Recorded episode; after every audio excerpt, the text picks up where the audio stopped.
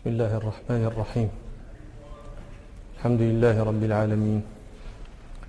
والصلاة والسلام على أشرف الأنبياء والمرسلين.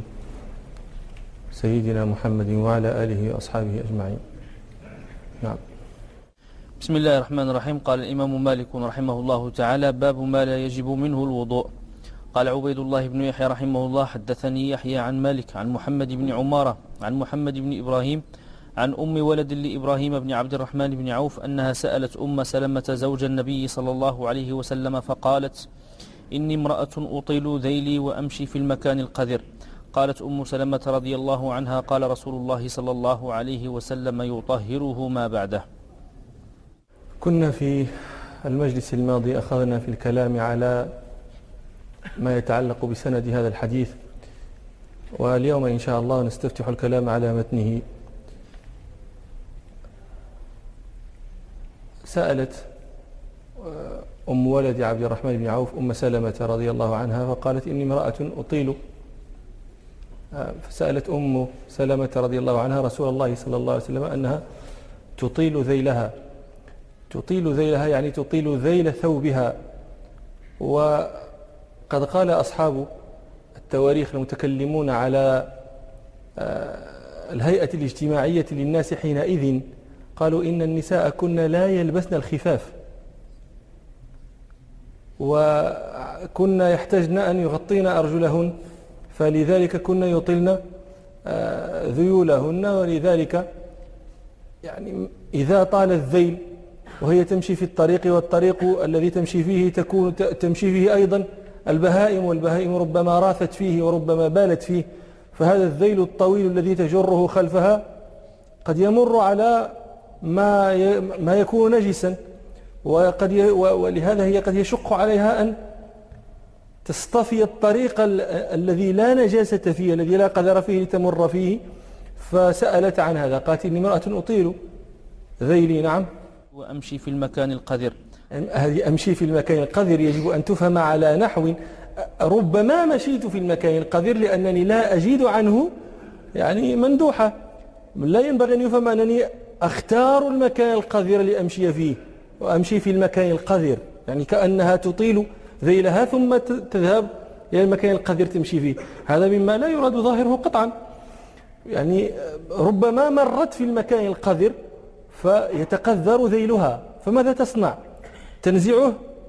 إذا لبست ثوبا آخر مثله وكان ذلك الثوب طويل الذيل أيضا أصابه الذي أصاب؟ الثوب المخلوع. وإذا غز يعني فهي تتردد بين مشقتين مشقة النزع ومشقة الغسل. فلذلك سألت نعم. قالت أم سلمة رضي الله عنها قال رسول الله صلى الله عليه وسلم يطهره ما بعده. قالت أم سلمة رضي الله عنها قال رسول الله صلى الله عليه وسلم أجابتها بحديث رسول الله صلى الله عليه وسلم. ولماذا أجابتها بالحديث؟ ليجتمع لها حكم المسألة ودليل حكم المسألة. لما رأت أم سلمة رضي الله عنها أن سائلتها ممن يصلح لتفهم العلم وممن يصلح لنقله لم تعطها حكم المسألة فقط إنما أعطتها الحكم وأعطتها المدرك الذي بني عليه ذلك الحكم يطهره ما بعده لماذا؟ قال رسول الله صلى الله عليه وسلم يطهره ما بعده. ولذلك قال الباجي رحمه الله ابن الوليد هذا ينبغي أن يكون حكم العالم. إذا سأله من يفهم ويصلح لنقل العلم أن يخبره بالمسألة وأدلتها وفروعها ويتوسع فيها على حسب طاقته بحسب حال السائل. وإذا سأله من لا يفهم ولا يصلح لنقل العلم أجابه بحكم المسألة فقط.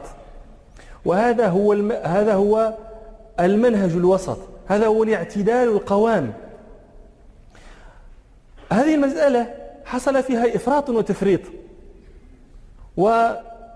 والحسنة بين السيئتين. الحسنة هي هذه التي ذكر الباجي رحمه الله. السائل قسمان. سائل يفهم. إذا حدث فهم. وإذا أخبر يعني لا ينبغي أن أن يضيع مثل هذا. إذا سأل هذا النوع من السؤال أو من السائلين إذا سأل هذا النوع العلماء لا ينبغي أن يضيعوه. ما حكم كذا؟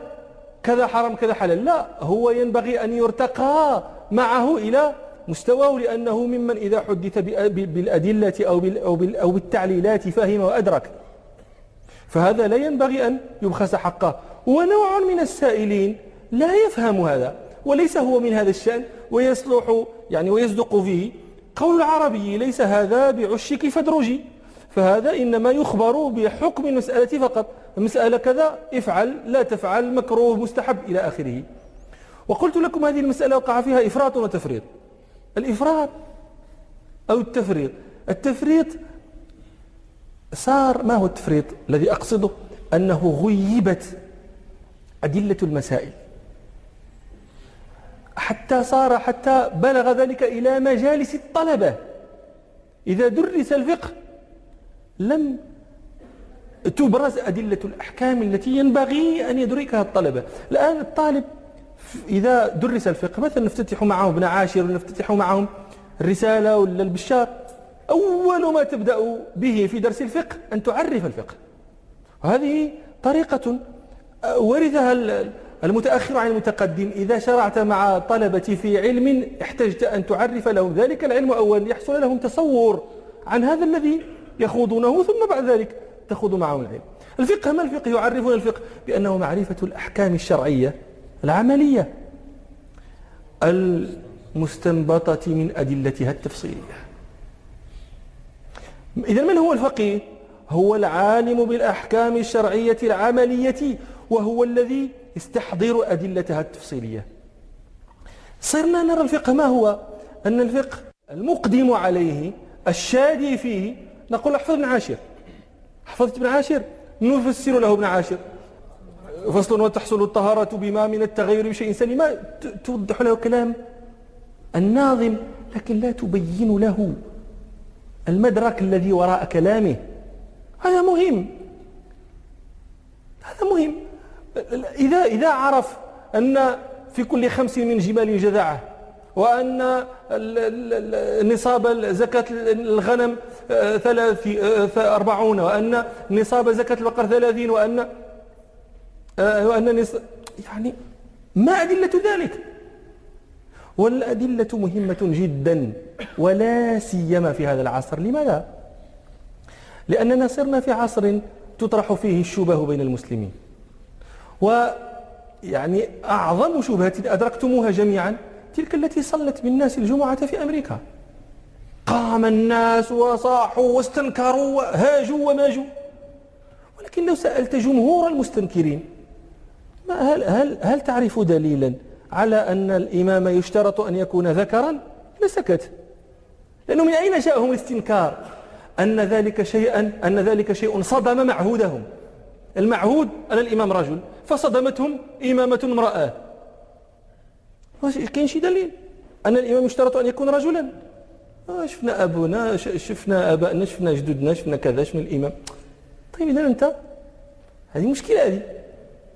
مشكلة تقول يعني من هنا يظهر لك وهذا أنا لا أتحدث عن العوام. العوام هذو لا, لا نحن نتحدث عن بعض طلبة العلم وعن بعض من من يتفقه.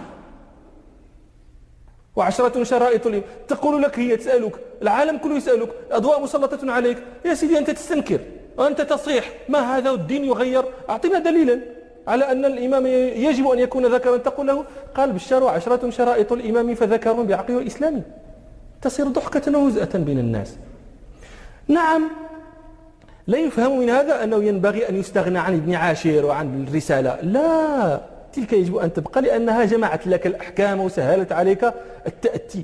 لكن لا ينبغي أن تقف لا, لا يظن الظان أنه إذا حفظ متنا من متون الفقه أنه انتهى وصار فقيها. الآن أنت حصلت على شق التعريف. ما هو تعريف الفقه معرفة الأحكام الشرعية العملية. هذا غير شق نصف التعريف أنت. المستنبطة من أدلتها التفصيلية هذا القسم الآخر يجب أن تتمه. وهذا الإفراط هذا التفريط الذي وقع. الإفراط جانب آخر صار كل واحد. إذا سئل إذا سأل فأخبر قال ما الدليل؟ سواء أكان ممن يفهم أم ممن لا يفهم. الدليل؟ لا مثلك لا يسأل عن الدليل. مثلك يخبر بالحكم ويذهب. تسأل من تثق في دينه وعلمه فيجيبك فتنصرف. أما أن يسأل عن الدليل كل من يعني حتى من لا يفهم أصلا لأن ليس كل مسألة فيها دليل صريح.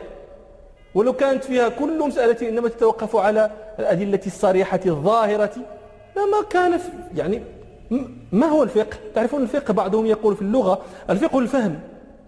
فما لهؤلاء القوم لا يكادون يفقهون حديثا؟ يعني فهمون بعضهم يقول الفقه هو الفهم الدقيق. وهذا أحسن. لا تقول أنا فقهت أن الواحد نصف الاثنين. هذا ليس فقها. الفقه هو الفهم الإدراك والأشياء التي فيها دقة. فلو كانت كل أمور الشريعة ظاهرة لا يكون عندنا فقه. لا تكون عندنا اجتهادات. العلماء لا يكون. الاجتهاد ما الاجتهاد؟ بذل الوسع لنيل المقصود. استفراغ الوسع. في أي شيء تستفرغ وسعك إذا كانت كل أمور الدين ظاهرة. فأحيانا يكون الدليل نصا. وأحيانا يكون ظاهرا وأحيانا يكون مؤولا وأحيانا يفيد النص بمعقوله وأحيانا يفيد بإشارته وأحيانا يفيد باقتضائه وأحيانا وليس كل الناس يتأتى له فهم هذا. على كل حال الحسنة هي التي ذكر الباجي رحمه الله. ينظر المسؤول إلى حال السائل. فإن كان ممن يدرك لا يبخسه حقه. وإن كان ممن لا يدرك لا يضيع معه وقته. وأما هذا الإفراط يجي كل واحد. وهذه عظيمة من العظائم. كل واحد. ما شغله في العلم ولا يفتح كتاب العلماء ولا يجالس علماء ولا يسمع دروس. وشي تسأل ما الدليل؟ هب أنني أخبرتك بالدليل لن تفهمه. وإذا أخبرتك بدليل تقول لي ما الدليل على هذا الدليل؟ ما فهمتيش. وفي مثل هذا قال الفراهيدي رحمه الله إذا لم تستطع شيئا فدعه. وجاوزه إلى ما تستطيع نعم. فقالت إني امرأة أطيل ذيلي وأمشي في المكان القذر. قالت أم سلمة رضي الله عنها قال رسول الله صلى الله عليه وسلم يطهره ما بعده. تطيل ذيلها وتمشي في المكان القذر. فقال رسول الله صلى الله عليه وسلم يطهره ما بعده. الهاء الضمير في يطهره يعود على الثوب على ذلك الذيل. يطهره ما بعده. هذا موضع اختلف فيه الفقهاء. ما معنى يطهره ما بعده؟ ما هو هذا الموضع القذر الذي آه، إذا جر عليه الثوب ثم جر على ما بعده طهر؟ هذا موضع اختلفوا فيه. الإمام مالك رحمه الله فسر هذا قال هو ال ال ال القشب اليابس والقذر الجاف الذي إذا مرت عليه المرأة لا يتعلق بثوبها شيء. يعني ماشي القذر الرطب. والذي تبقى النجاسة في الثوب إذا جر عليه. لا. قال والقشب اليابس. وهكذا قال الإمام الشافعي أيضا. قال هذا إذا جر هذا الحديث يطهره ما بعده إذا جر الثوب على ما على اليابس الذي لا يعلاق بالثوب منه شيء. فأما إذا جر على الرطب الذي يعلق بالثوب منه شيء فلا يطهره إلا الغسل. وكذلك قال الإمام أحمد رحمه الله. ولماذا؟ يعني خصوا هذا الحديث بأن المقصود به النجس اليابس لا النجس الرطب. قالوا لأن بعضهم حكى الإجماع على أن الثوب إذا مسته نجاسة ظاهرة فيه فليس يطهره شيء إلا الغسل. لا يطهره أن يعني ولو جررته بأسقاع الأرض كلها. لا يطهر. إنما الذي يطهره الغسل. قلت وهذا بعضهم يحكي الإجماع عليه. وأصح أنه لا إجماع ولكنه قول الجماهير. الحنفية رحمهم الله لا يشترطون في التطهير الماء وإنما يرون أن النجاسة تزال بكل مزيل. وثم إن بعض المالكية حملوا الحديث على ظاهره أن المرأة سواء أجرت ثوبها على رطب أم على يابس فإنه يطهره ما بعده. ولكن مذهب الجماهير أحوط وأن ذلك خاص بالقشب اليابس هذا القذر الجاف الذي في العادة لا يعلق بالثوب منه شيء. ولذلك الشيخ خليل رحمه الله لما أشار إلى هذا الفرع قال وذيل امرأة مطال للستر ورجل بلت يمران بنجس يابس يطهران بما بعده. يمران بنجس يابس يطهران بما بعده يعني الثوب والرجل. الباجي رحمه الله أورد على هذا إرادا لطيفا. قال إذا كان المقصود بالحديث أنت أن تجر ذيلها على القشب اليابس الذي لا يعلق بالثوب منه شيء فبأي شيء يكون التطهير؟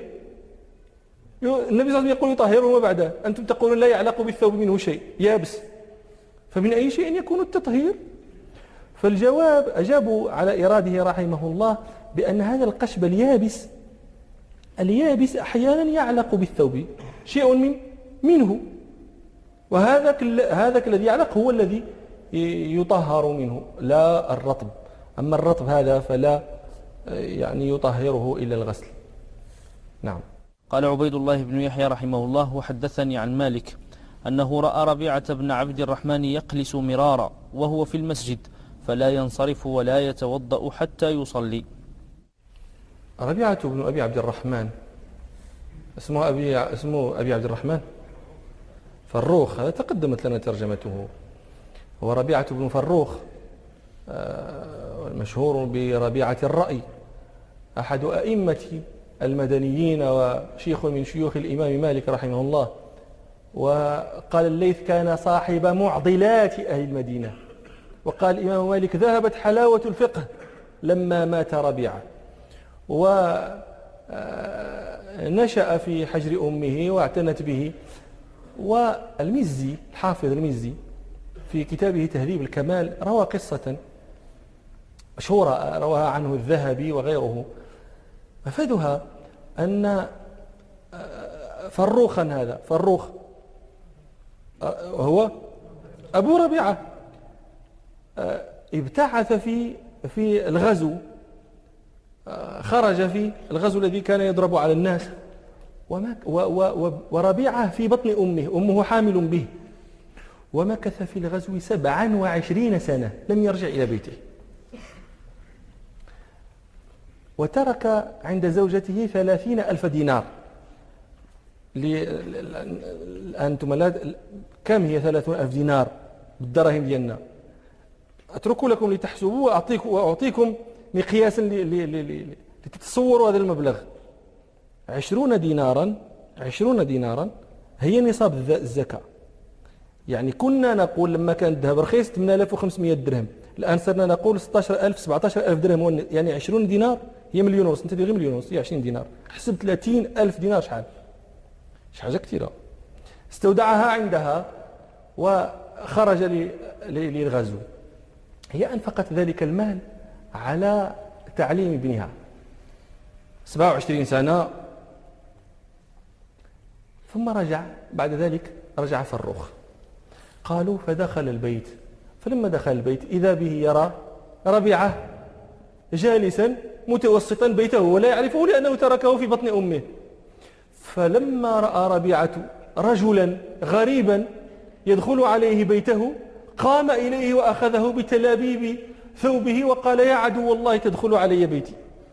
وقال ربيعة, ربيعة أيضا أمسك وقال له يا عدو الله أنت جالس في بيتي معه. وتخاصما وعلت الأصوات. فقالوا حضرت. مشيخة المدينة وحضر مالك بن أنس وحضر الناس. وجاء الإمام مالك يتكلم مع فروخ وقال له أيها الشيخ لك مندوحة عن قال هذا بيتي وأنا فروخ كذا والآخر يقول هذا بيتي وأنا. فلما سمعت المرأة لأن النساء في ذلك العهد كنا يعني باقي تدروا الطريق. فلما سمعت ذلك خرجت فقالت هذا زوجي وهذا ابني. فتعانقا وتباكيا. ثم في الغد خرج ربيعة إلى مجلسه في مسجد رسول الله صلى الله عليه وسلم. قال فروخ لزوجته أين الدراهم؟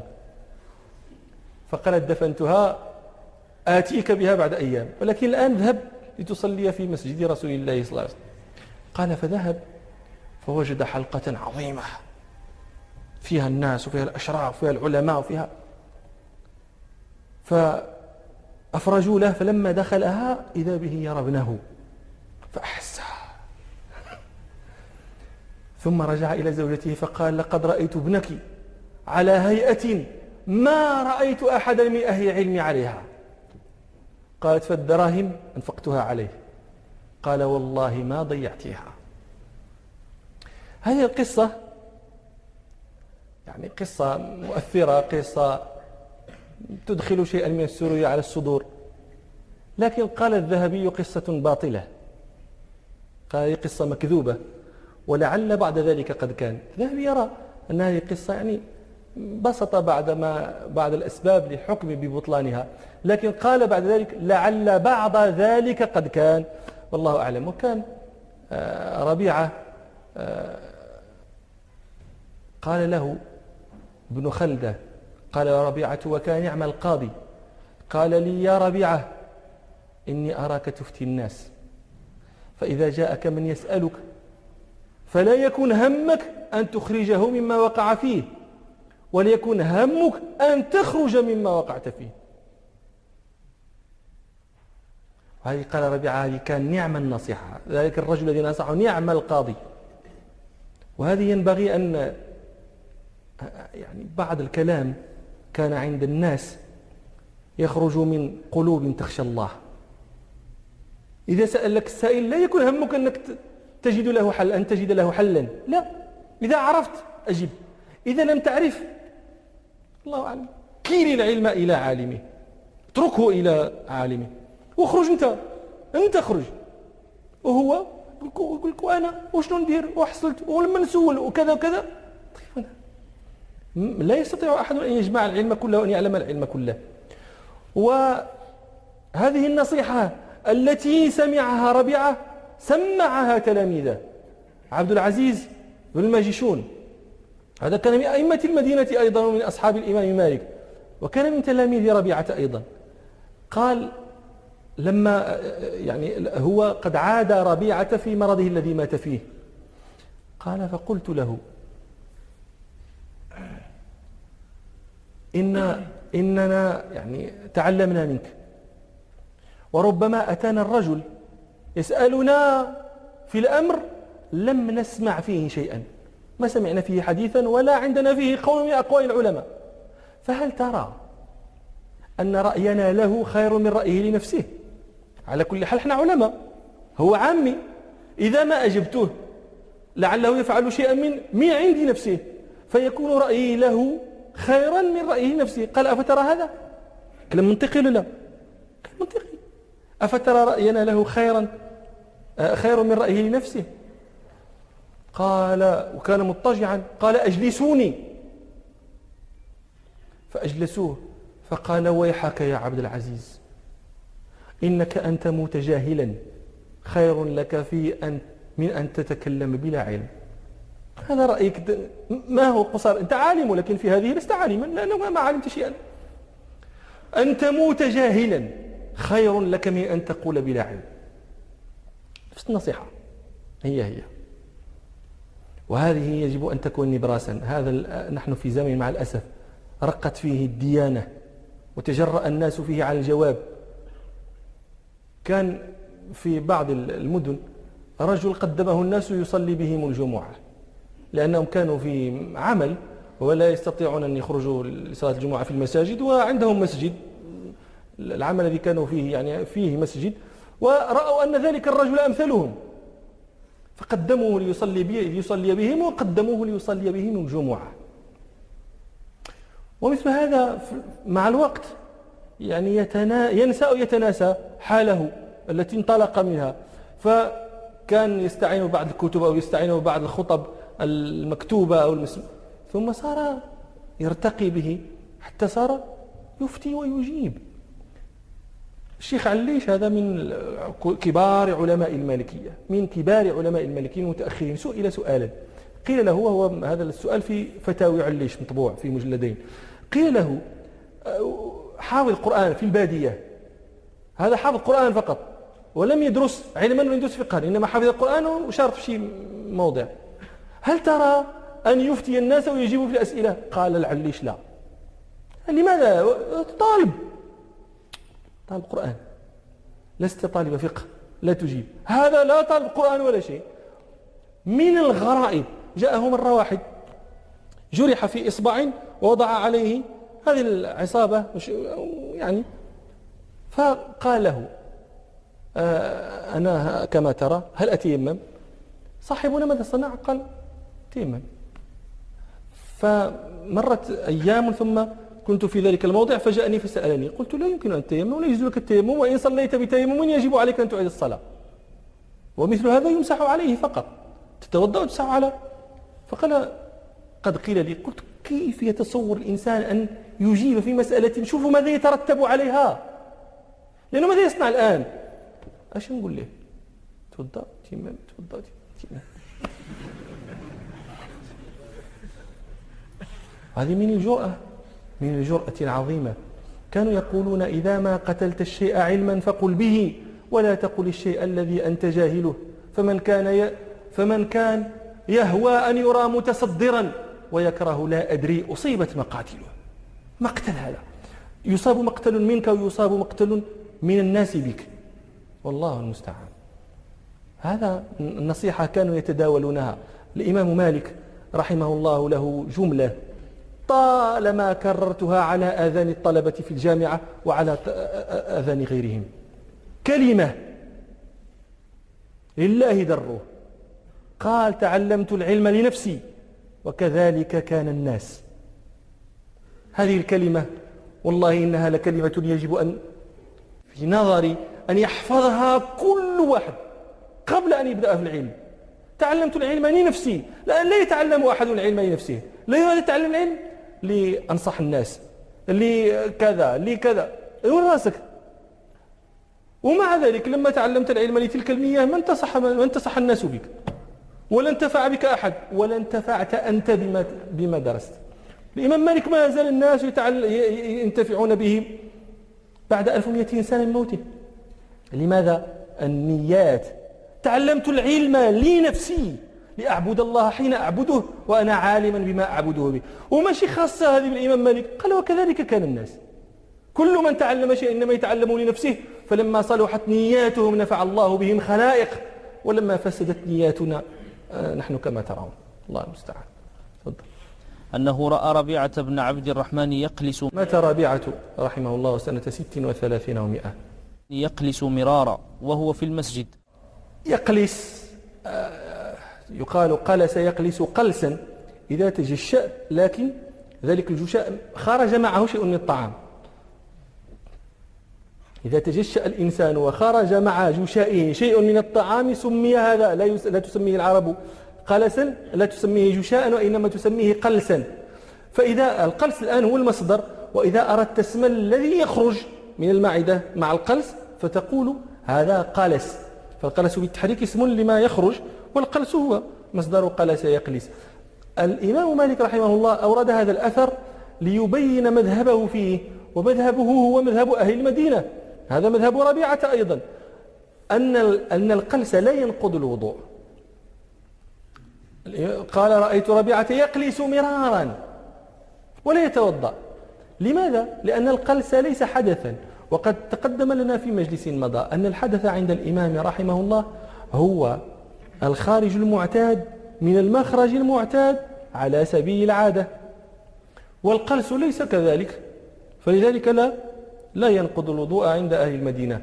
وهذا آه، بهذا القول أيضا قال الشافعية قالوا إن القلس لا ينقض الوضوء فمن قلس يعني ليس عليه أن يتوضأ.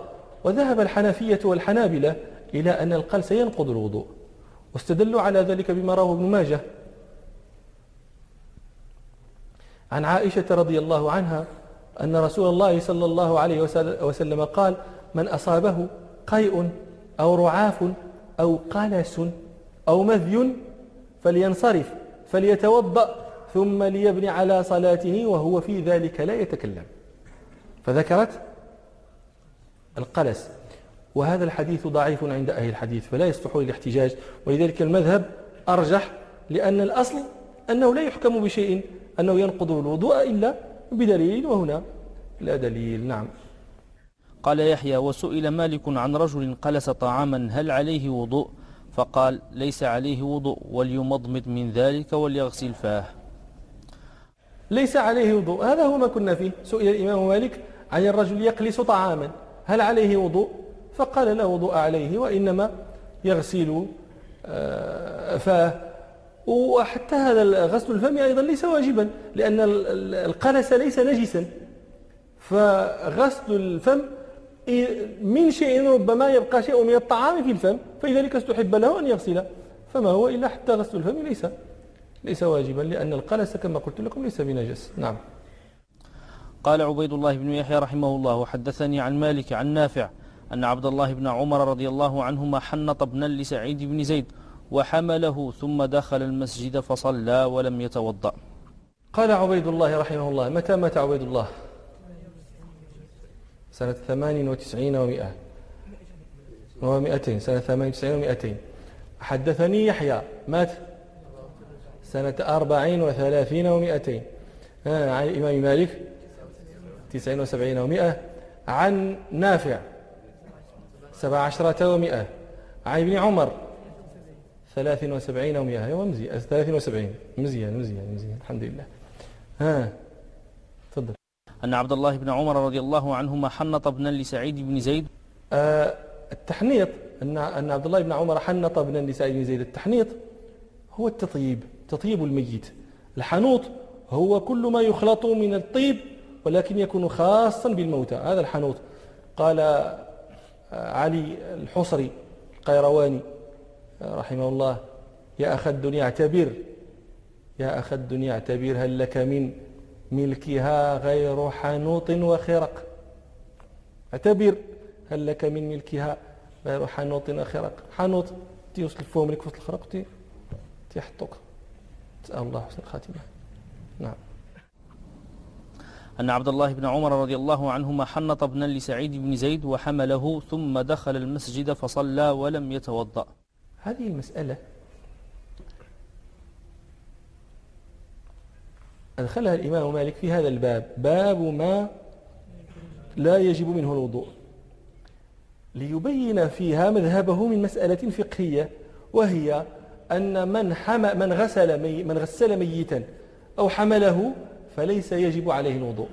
ولذلك قال إن ابن عمر رضي الله عنهما حنط ابنا لسعيد بن زيد و وحمله ثم دخل المسجد فصلى ولم يتوضأ. وحمله ثم دخل المسجد فلم يتوضأ. وهذا مذهب جماهير أهل العلم أنه لا يجب, لا, لا يجب الوضوء على من حمل الميت ولا يجب الغسل على من غسل الميت. بل كانوا يرون أنه إجماع. قال الخطابي رحمه الله لا أعلم أحدا أوجب الوضوء على من حمل الميت أو أوجب الغسل على من غسله لا أعلم أحدا. ولعل ابن رشد رحمه الله ابن رشد الحفيد اطلع على ما لم يطلع عليه آه، الخطابي لكنه لم يسمي. ابن رشد قال في بداية المجتهد وشذ قوم فأوجبوا الوضوء من حمل الميت لكنه لم يسمي لنا أولئك القوم. فالله أعلم من هؤلاء الذين أوجبوا الوضوء من آه، حمل الميت. إذا قلت لكم هذا مذهب السواد الأعظم من العلماء. هذا قد يشكل عليه عند بعض الناس ما رواه الإمام أحمد في مسنده وأبو داود في سننه أن رسول الله صلى الله عليه وسلم قال من حمل ميتا فليتوضأ ومن غسله فليغتسل. وهذا أنا قلت لكم هذا يعني السواد الأعظم من العلماء لا يرون العمل بظاهر هذا الحديث ولذلك يتأولونه على وجهين. التأويل الأول من من حمل ميتا فليتوضأ أي من أراد أن يحمل ميتا فليتوضأ. وهذا مهيع مطروق قد ذكرناه لكم غير مرة. مثاله في القرآن العظيم وإذا قرأت القرآن فاستعذ بالله من الشيطان الرجيم. وإذا أردت أن تقرأ القرآن فاستعذ بالله. قال إذا قالوا إذا أردت أن تحمل الميت فتوضأ. لماذا؟ لئلا تفوتك الصلاة عليه عند وضعه. لأنه إذا لم تتوضأ وحملت الميت ووضع لا تستطيع أن تصلي عليه تحتاج أن تذهب تتوضأ فتفوتك الصلاة. وبعضهم قال من حمل ميتا استحب له الوضوء. ولماذا قالوا بالاستحباب؟ للأحاديث الكثيرة الواردة عن النبي صلى الله عليه وسلم التي لم يأمر فيها بوضوء. من ذلك ما رأوه الشيخان عن أم عطية الأنصارية رضي الله عنها قالت دخل علينا رسول الله صلى الله عليه وسلم حين توفيت ابنته. فقال صلى الله عليه وسلم اغسلنها ثلاثا أو خمسا أو أكثر من ذلك إن رأيتن ذلك بماء وسدر واجعلن في الأخيرة كافورا أو شيئا من كافور فإذا فرغتن فآذنني. فلما فرغنا آذناه فأعطانا حقوه وقال أشعرنها إياه. ولم يأمرهم صلى الله عليه وسلم بغسل ولا بوضوء. ومن ذلك أيضا ما رواه مسلم عن ابن عباس رضي الله عنهما قال بينما رجل واقف بعرفة سقط عن راحلته فوقصته فمات.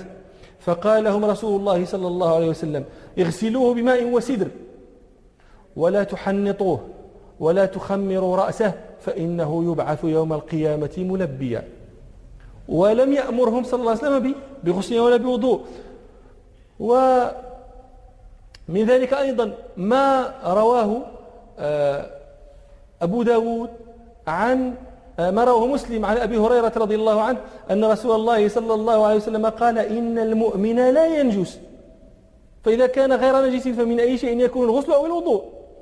ومن ذلك أيضا ما رواه الحاكم والبيهقي عن ابن عباس رضي الله عنهما أن رسول الله صلى الله عليه وسلم قال ليس عليكم في غسل ميتكم غسل إذا غسلتموه فإن ميتكم ليس بنجس. فحسبكم أن تغسلوا أيديكم.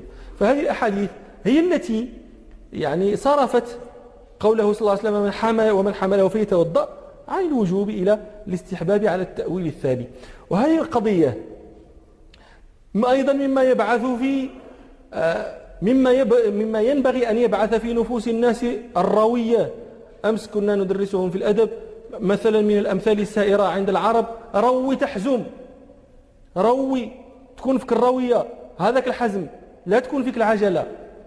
الآن كثير من الناس الحمد لله هذه هذه نعمة من نعم الله تعالى على أمة رسوله صلى الله عليه وسلم. أن رجعت الناس إلى التفقه في في في في في, في الأحاديث التي يتلقونها عن رسول الله صلى الله عليه وسلم. ولكن يعني كل شيء بقدر وشيء إذا زاد عن حده صار ضارا لا نافعا لأن كثير من الناس يقول النبي صلى الله عليه وسلم يقول من حمله فتوضا تقول ما ما ما, ما يتوضاش تعارض النبي صلى الله عليه وسلم. تتخالف النبي صلى الله عليه وسلم. ونحن من السعداء إذا وقفنا معهم عندنا وإلا راه. في الغالب لا نقف معهم. هذا هذا السواد الأعظم من العلماء. يعني أنت الذي يخالف النبي صلى الله عليه وسلم لما شذت. ومن شذ شذ في النار. وإنما يأكل الذئب من الغنم القاصية لا تستطيع أن تنتزع الأحكام انتزاعا من الأحاديث وأنت من ليس لك آلة. والإنسان لا يقيم جملة ويستنبط الحكم من الحديث. لا تقيم جملة. وذلك قال بعض نبهاء العلماء من المالكية من المعاصرين لما رأى يعني هذه الجرأة على على على الأحاديث النبوية واستنباط الأحكام منها. والله لقد سمعنا ناسا يخالفون الإجماع. لأنهم يستنبطون الحكم من الحديث. يخالفون الإجماع.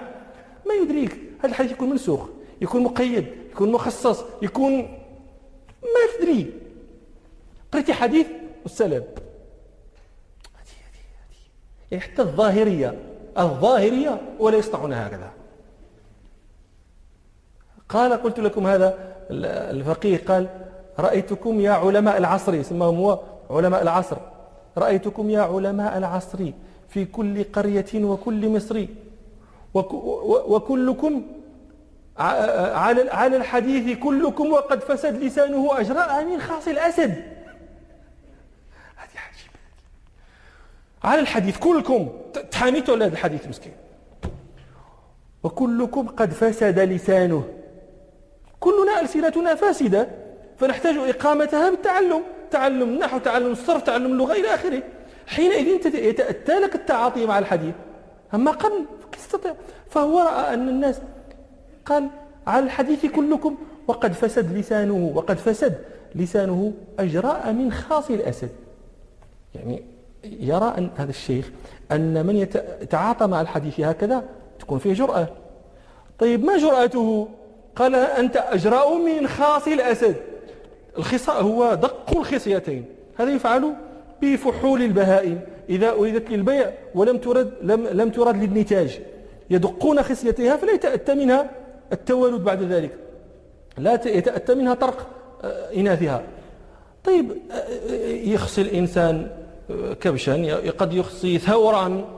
هذا اللي غادي يجي بين رجيم التور باش يخصيه. يعني راه شي واحد تورنيت هو. ايوا اللي يخصي اسد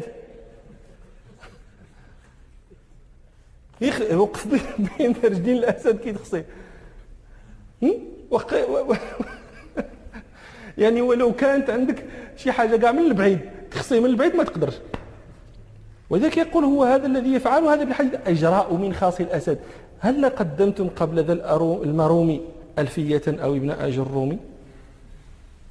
لابد فهذا من هذه الأمثلة التي نذكر والتي تبين أنه لا يستغنى عن العلماء في في في تعاطي في فهم الأحاديث. أما يجي الإنسان يقول باين الحمام في توضأ باين أيوه.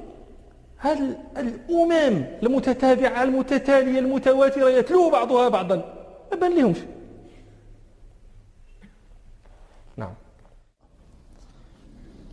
قال يحيى وسئل مالك هل في القيء وضوء؟ قال لا ولكن ليتمضمض من ذلك وليغسل فاه وليس عليه وضوء. هذه مسألة أخرى. من قاء هل انتقض وضوءه؟ قال الإمام مالك لا ليس عليه وضوء. وهذا بين لأنني قلت لكم إن الحدث الذي ينقض الوضوء هو ما خرج من من أحد السبيلين وليس القيء كذلك. إنما الذي ينبغي أن ينتبه له. القيء نوعان. قيء تغير عن الطعام وقيء ما زال على حالة الطعام. رجل أكل إنسان أكل وبعد أكله قاء يرى بقايا الطعام الذي يعني الرائحة رائحة طعام والمنظر منظر طعام ممضوغ وقيء تغير عن وصف الطعام. يرى يعني لا داعي إلى وصف مثل هذا. هذا النوع الأول القيء الغير المتغير هذا طاهر. هو كل قيء كل أنواع القيء لا تنقض الوضوء. إنما القيء الذي تغير عن هيئة الطعام هذا نجس. فإذا أصاب الثياب وجب غسلها لأنه, لأنه نجس. والآخر طاهر فلا يعني لا, لا يجب غسله إلا من جهة من عاف ذلك. أما كونه نجسا فليس بنجس. هذا وجه التفريق بينهما وإلا فكلاهما لا ينقض الوضوء. نعم. وذهب الحنا هذا مذهبنا ووافقنا عليه الشافعية. وذهب الحنابلة والحنفية إلى أن القيء ينقض الوضوء. استدلوا على هذا بحديث عائشة الذي ذكرنا. من أصابه قيء أو رعاف أو قلس أو مذي فليتوضأ. فلينصرف فليتوضأ. وقلت لكم إن هذا حديث ضعيف. واستدلوا بحديث آخر. وهو ما رواه الترمذي عن أبي الدرداء رضي الله عنه أن رسول الله صلى الله عليه وسلم قاء فأفطر فتوضأ.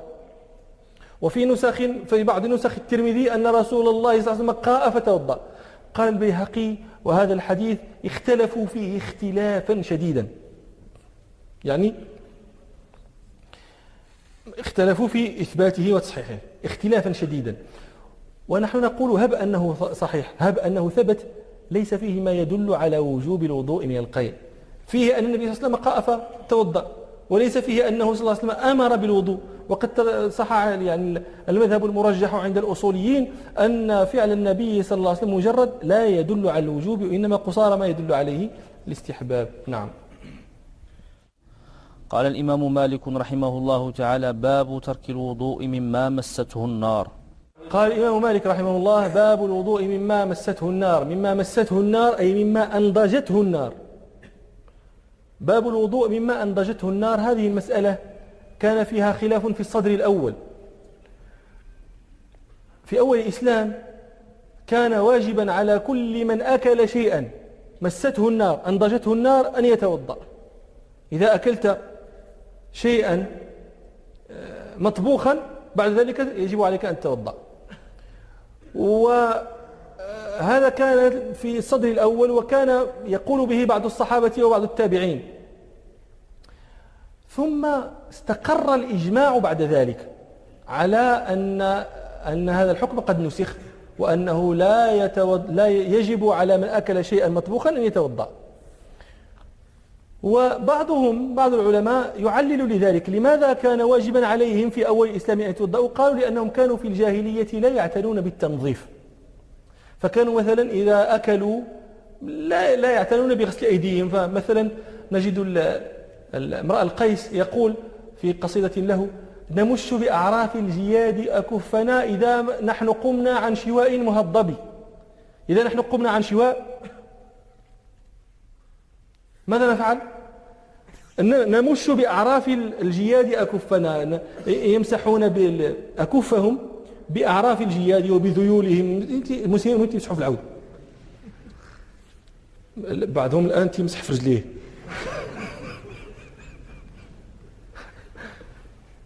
فجاء الإسلام فأوجب عليهم أن يتوضأوا بعد كل شيء طبخ ثم لما ألفوا النظافة نسخ ذلك الحكم عنهم رفقا بهم.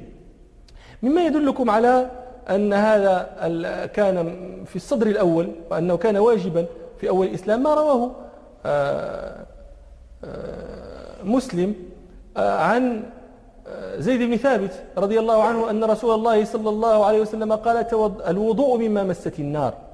وروى مسلم عن أبي هريرة رضي الله عنه أن رسول الله صلى الله عليه وسلم قال توضأوا مما مست النار. وروى مسلم عن عائشة رضي الله عنها أن رسول الله صلى الله عليه وسلم قال توضأوا مما مست النار. وروى أبو داود عن أم حبيبة رضي الله عنها أن رسول الله صلى الله عليه وسلم قال توضأوا مما غيرت النار. ثم نسخ بعد ذلك وقلت لكم انعقد الإجماع بعد عصر التابعين على أن الوضوء مما مست النار لا يجب وإنما هذا الإجماع لما رواه أبو داود عن جابر بن عبد الله رضي الله عنهما أن رسول الله صلى الله عليه وسلم قال آه، عن عن جابر بن عبد الله رضي الله عنهما قال كان آخر الأمرين من رسول الله صلى الله عليه وسلم ترك الوضوء مما مست النار. هذا كان آخر الأمرين فلذلك تركوا ذلك. هذا الحديث أخبرتكم أنه ممن كان يحدث به أبو هريرة. أبو هريرة ممن روى هذا الحديث عن النبي صلى الله عليه وسلم. ابن عباس رضي الله عنهما لما سمع هذا الحديث من أبي هريرة استشكله كيفاش توضأ من مسة النار فقال له يا أبا هريرة أن نتوضأ من الحميم. الحميم الماء الساخن. سخنت الماء مسته النار توضأت به. فتحتاج أن تتوضأ من, من ذلك الماء. قال أتوضأ من الحميم. فقال أبو هريرة يا ابن أخي إذا سمعت الحديث من رسول الله صلى الله عليه وسلم فلا تضرب له الأمثال.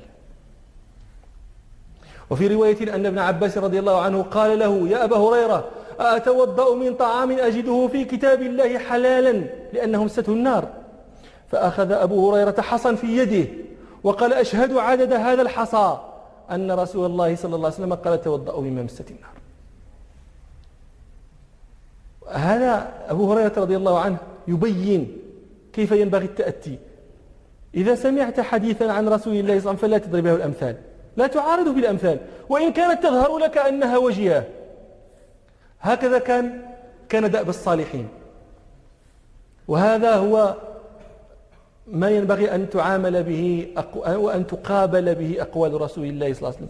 هل لو كان رسول الله صلى الله عليه وسلم حيا بين أظهرنا وخاطب أحدنا مثلا قال لا توضأ مما مستنا يقول يا رسول الله كيفاش انت توضأ مسخون توضأ بكذا وطيب كذا يجرؤ على ذلك. كلام رسول الله كما لو كان رسول الله بين أظهرنا. ولذلك قال ربنا إنا أرسلناك شاهدا ومبشرا ونذيرا لتؤمنوا بالله ورسوله وتعزروه وتوقروه تعظموه جناب النبوة ينبغي أن يعظم وأن يعزر وأن يوقر. لا تضرب له الأمثال تعود النكات. هذا يدل على عدم التعظيم وعدم التعزير وعدم التوقير.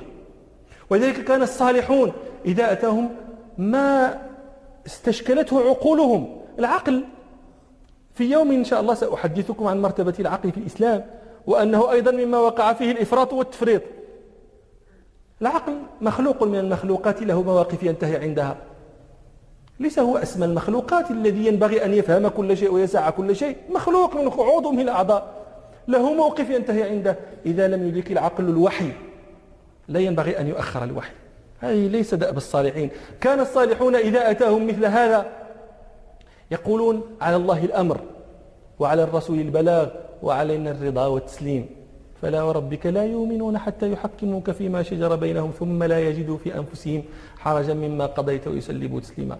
أبو بكر القرطبي الأندلسي رحمه الله خلد هذا بأبيات عظيمة جدا. كنت قد ذكرت لكم مرة بعدها يقول نور الحديث مبين فادن واقتبس وحد الركاب له نحو الرضا الندس واطلبه بالصين فهو العلم إن رفعت أعلامه برباها يا ابن أندلس. وخل سمعك عن بلوى أخي جدل شغل اللبيب بها ضرب من الهوس. ما إن, أس ما إن سمت بأبي بكر ولا عمر ولا أتت عن أبي هر ولا أنس. فلا يغرنك من أربابها هذر. أجدى وجدك منها نغمة الجرس. أعرهم أذنا صما إذا نطقوا وكن إذا سألوا تعزى إلى خرس. ما العلم إلا كتاب الله أو أثر يجلو بنور هداه كل ملتبس. نور لمقتبس خير لملتمس نعمى, لمحتر نعمى لمبتئس حما لمحترس.